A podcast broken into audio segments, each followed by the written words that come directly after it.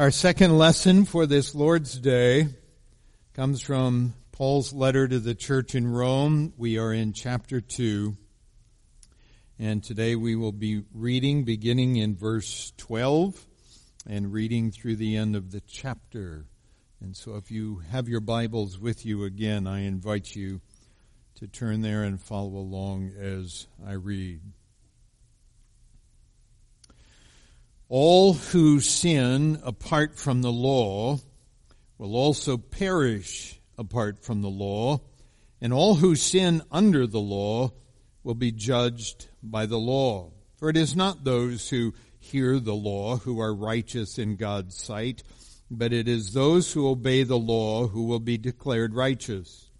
Indeed, when Gentiles who do not have the law do by nature things required by the law, they are a law for themselves, even though they do not have the law, since they show that the requirements of the law are written on their hearts, their consciences also bearing witness, and their thoughts now accusing, now even defending them.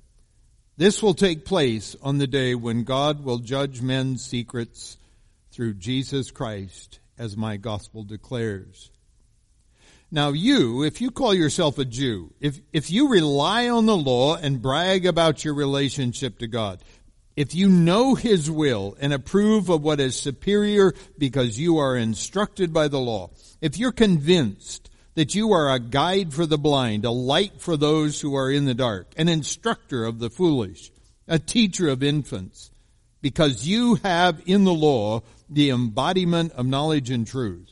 You then, who teach others, do you not teach yourself? You who preach against stealing, do you steal? You who say that people should not commit adultery, do you commit adultery? You who abhor idols, do you rob temples? You who brag about the law, do you dishonor God by breaking the law? As it is written, God's name is blasphemed among the Gentiles because of you. Circumcision has value if you observe the law, but if you break the law, you've become as though you had not been circumcised. If those who are not circumcised keep the law's requirements, will they not be regarded as though they were circumcised? The one who is not circumcised physically and yet obeys the law will condemn you who, even though you have the written code and circumcision, are a lawbreaker. A man is not a Jew if he's only one outwardly, nor is circumcision merely outward and physical. No.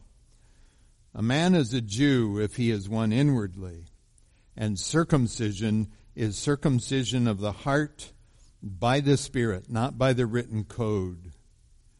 Such a man's praise is not from men, but from God.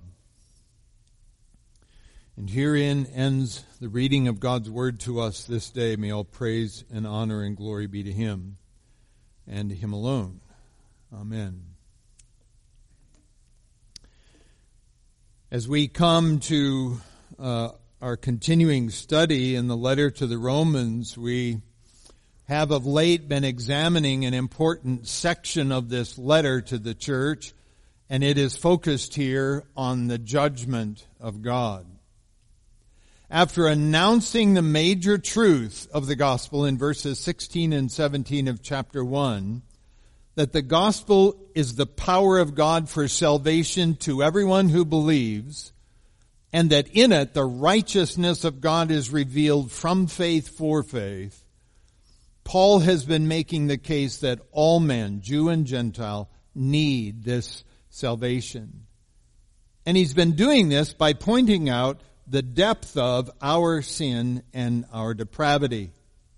Beginning first of all with the most vile and paganistic sinners, Paul argues that they knowingly turn away from the truth about God as revealed in creation to pursue the sin they love and prefer over God.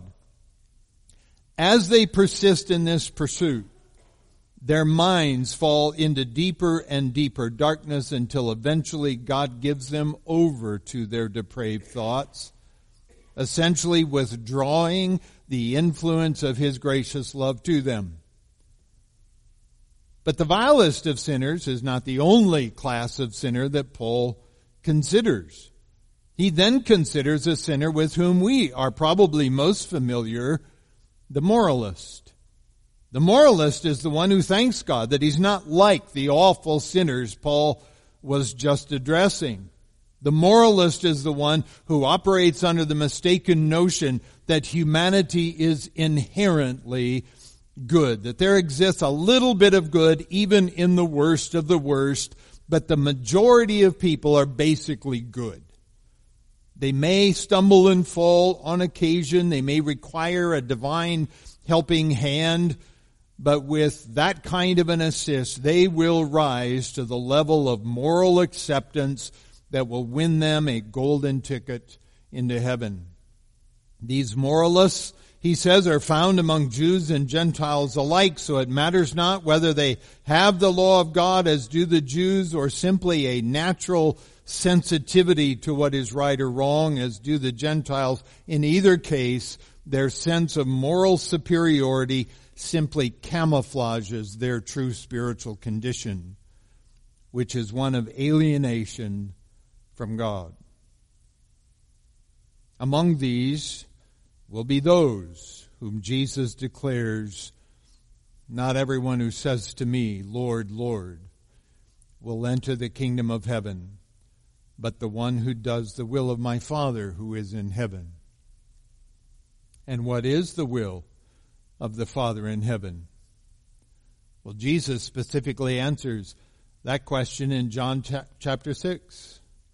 For this is the will of my Father, that everyone who looks on the Son and believes in him should have eternal life, and I will raise him up on the last day. So the moralist, whether Jew or Gentile, will fall under God's condemnation on the day of judgment if they refuse to put their faith in Christ Jesus and his atoning work. And when that day arrives, Paul tells us that the judgment that will fall upon these will be entirely just, even though there will be differentiation. Now, what does he mean by that? Well, the matter will hinge on whether they have received the law of God or not.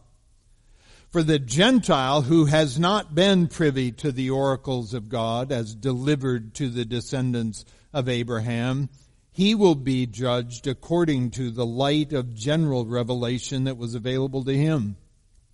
This is what Paul means when he states, For all who have sinned without the law will also perish without the law. That is, God will not hold the Gentile responsible for failing to obey the law of Moses because the Gentile was oblivious to that revelation of the character of God. The Jew, on the other hand, will be judged according to the law, as Paul says here.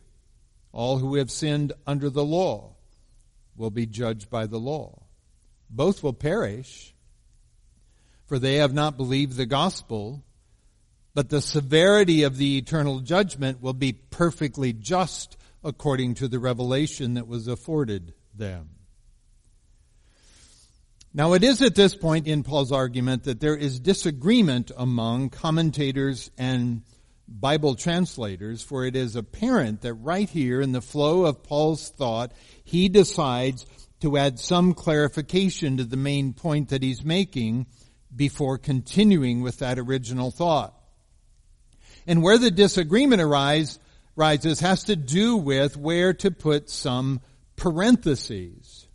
The King James Version places the brackets around verses 13, 14, and 15, while the NIV, which we read just a moment ago, places them around only verses 14 and 15. The other translations do not recognize this sidebar at all. They simply allow the verses to run together and you are left to make sense of it yourself.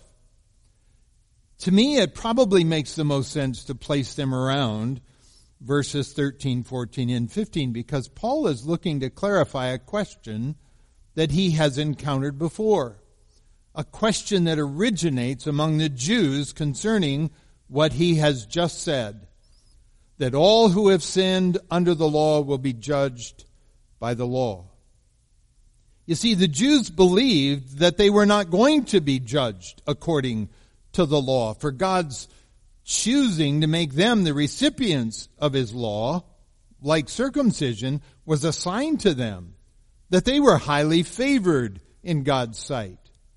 In their minds, the reception of the law translated into salvation.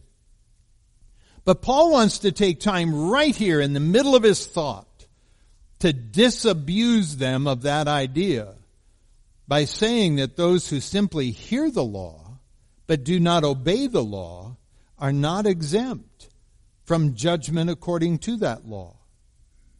Hearing the law does not relieve one of the responsibility of obedience. The only way the law would exempt a person is if they could obey the law.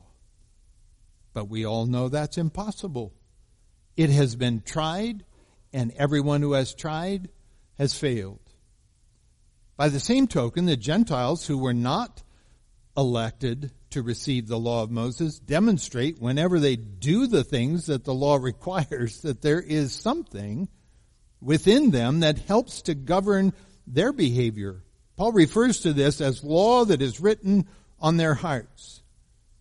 The Gentiles' obedience to this law, we'll put that in quotes, shoots holes in the argument of the Jews because it means that having the law of Moses does not work to their favor if they do not live obediently to that law. Having the law of Moses only increases their culpability because they know precisely what God expects and they still fail to live righteously. Think of Jesus' parable concerning the two sons. The father says to the first son, go and work in the vineyard, and the son responds, I will not. But then a while later he goes and he does so. The father says to the second son, you go and work in the vineyard. And he says that he will, but then he does not. And then Jesus asks the question, which of the sons did the will of the father? And the answer is the first. And that's the issue here. If God has given the Jews the law, in essence saying, go and work in the vineyard, and they say that they will do that thing, but they do not do that thing, have they done the will of the Father? But the Gentiles who do not have the clear presentation of the law, instead they're operating on a faulty internal sense of right and wrong. When they actually do the things that the law requires of the Jew, even though they are not being held to that standard, the fact that they do those things is actually damning to the Jews. Does not excuse the Gentiles because they stand condemned if they are outside of Christ, but they're demonstrating that simply having the law given to you by God on Sinai is not salvific in and of itself. And particularly so if you had the clear teaching of God and you ignored it.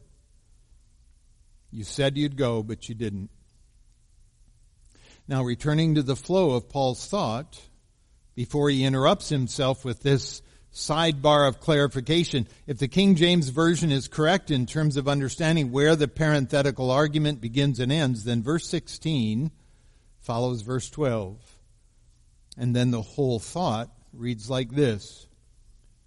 For all who have sinned without the law will also perish without the law, and all who have sinned under the law will be judged by the law on that day when, according to my gospel, God judges the secrets of men by Christ Jesus. Now, when Paul mentions the secrets of men here, he is indicating that the judgment will not only include sins of omission and commission, the judgment will include every impure thought, every evil intention, every sinful motivation, every aspect of our secret inner life that even we do not fully remember or understand because the wrath of God is revealed from heaven against all ungodliness and unrighteousness of men. There is nothing that will escape the omniscience of Almighty God. But we need to notice here that God's judgment will be through or by Christ Jesus. We read earlier from the Gospel of John where Jesus indicates that the Father has given the task of judging the world to the Son. He says, For the Father judges no one, but has given all judgment to the Son. Now, why would this be important?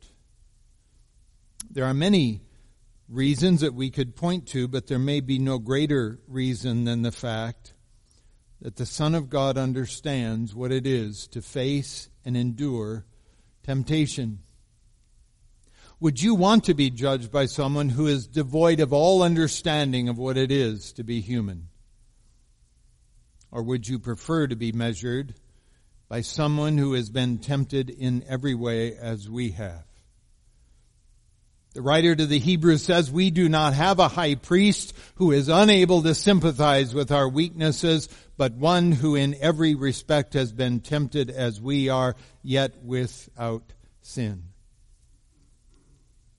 Now for those who have come to Christ in true repentance and genuine faith, this is ideal because as Jesus also says in that same section of John 5, truly, truly I say to you, whoever hears my word and believes him who sent me has eternal life. He does not come into judgment, but has passed from death to life.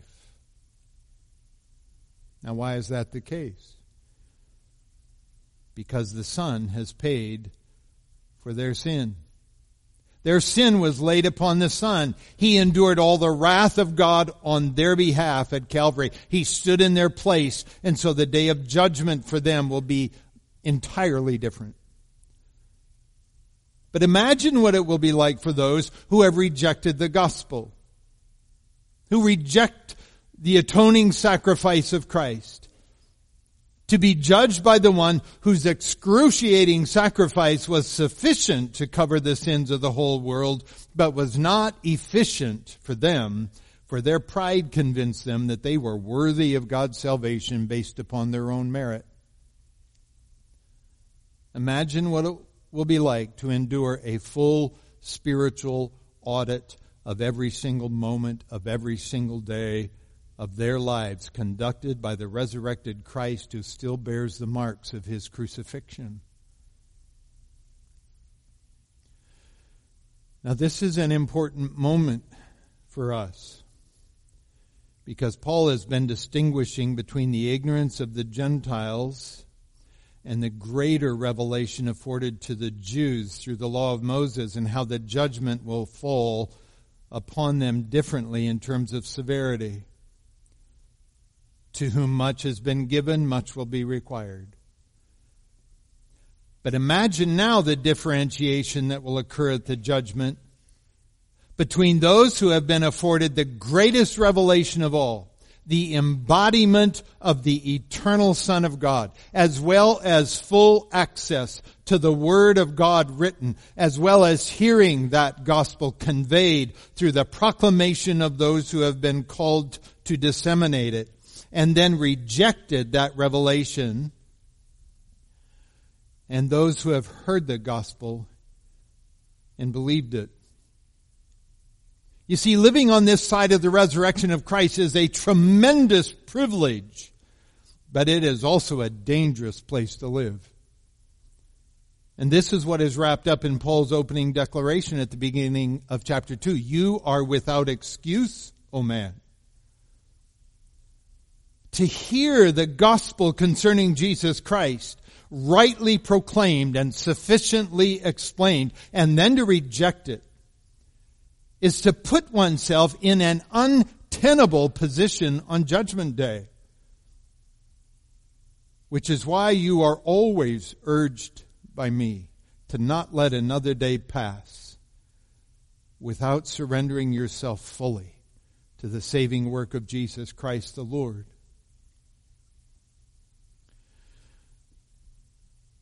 Well, it is at this point that Paul turns his full attention to the Jews, whose understanding of what, what Christ has done as the suffering servant may be less than complete.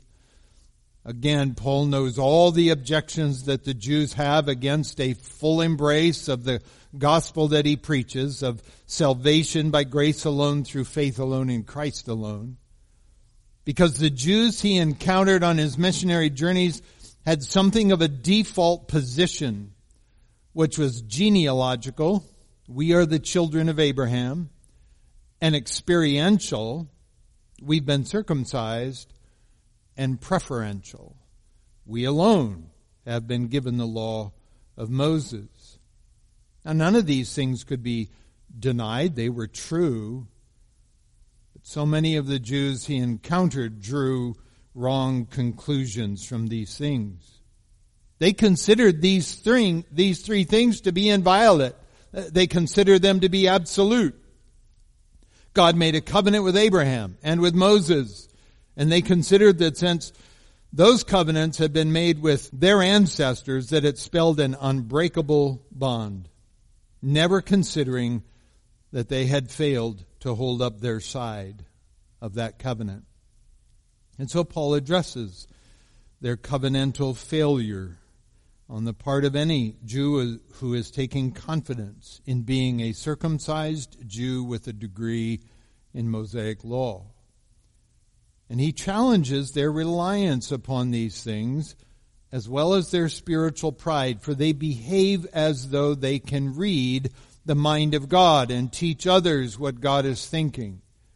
And so Paul attacks their argument by pointing out their hypocrisy in failing to keep the law perfectly as God would expect them to do. He asks you then, who teach others, do you not teach yourself? In other words, are you not paying attention to the words that are coming out of your mouth? Because you clearly teach things that you yourself are failing to follow. Your own teaching convicts you.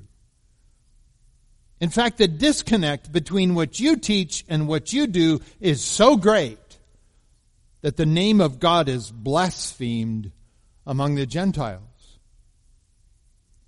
You see, the Jews were tasked with being a light unto the nations. But their moral failures and behavioral rejections of God's law caused such a mess that it reflected poorly on the Lord to their Gentile neighbors. They could see absolutely no difference between their gods and the God of creation based upon the results they were seeing in their Jewish neighbors. As far as the Gentiles were concerned, the Jews were nothing more than haughty sinners who thought they knew it all. And there is nothing worse than a know-it-all who is oblivious to the fact that he does not know it all. Now this is important for us to understand, for this same principle is applicable to the disciples of Christ. We can do damage to the name of Christ when we are vocal about Christ and the gospel but fail to display the reality of a transformed life. If our talk is rude and crude, or we carry an air of superiority, or we come across as having a false humility, or we do not tangibly display the fruit of the Spirit, non-believers will conclude that Christ is an anemic God and Christianity is a farce. Do not think for a moment that God will not discipline undisciplined disciples, for God will protect the glory of His name. God says through the prophet Ezekiel, therefore say to the house of Israel, thus says the Lord God, it is not for your sake, O house of Israel, that I am about to act, but for the sake of my holy name, which you have profaned among the nations to which you came. But it wasn't only upon the law that the Jews relied, they also relied upon their experience of circumcision. This was, as they would argue, the sign of God's covenant with Abraham and with all of his descendants. Now, Paul would not argue the truth of that statement, but he would argue that the recipients of the covenant failed to keep their part of the covenant. Abraham believed, and it was counted unto him as righteousness, and then he obeyed God. But can all his descendants claim that they believed God and obeyed? Jewish history is filled with their unbelief and moral failure. The children of Abraham failed to believe God even after he had rescued them from the clutches of Pharaoh. They failed to believe God even after he spoke his law to them. For while Moses was on the mountain receiving that law inscribed in stone, the people were fabricating an idol down in the valley. They failed to believe God as they stood on the border of the promised land and they would not go forward in obedience and God disciplined them for 40 years in the wilderness. And circumcision, Paul says, is of no effect if those who receive it fail to believe God and obey Him. A true Jew, he argues, is one who is a Jew from the inside out. It's not about bodily modifications, it's about spiritual transformation. It's no different from the person who wears a wedding band to indicate that they are married but ignores what that sign means whenever they leave town on a business trip. Fidelity to the marriage vow begins in the heart of the covenant partner. And Paul is arguing that the sign does not equal the substance of the covenant. The sign has worth only as the covenant partner walks in the way of the vow that has been taken. So the Jews can argue all day long that they are circumcised as instructed by God to Abraham, but how does that jive with them acting as though they do not know the God of Abraham? Paul says if you break the law, your circumcision becomes uncircumcision. True circumcision is not something that can be seen, for it is a matter of the Spirit of God doing a work within the human heart. That scripture we just quoted from the prophet Ezekiel goes on to say this I will vindicate the holiness of my great name, which has been profaned among the nations, and which you have profaned among them. And the nations will know that I am the Lord, declares the Lord God, when through you I vindicate my holiness before their eyes. I will take you from the nations and gather you from all the countries and bring you into your own land. I will sprinkle clean water on you, and you shall be clean from all your uncleannesses and from all your idols. I will cleanse you, and I will give you a new heart. And a new spirit I will put within you. And I will remove the heart of stone from your flesh and give you a heart of flesh and I will put my spirit, my spirit within you and cause you to walk in my statutes and be careful to obey my rules.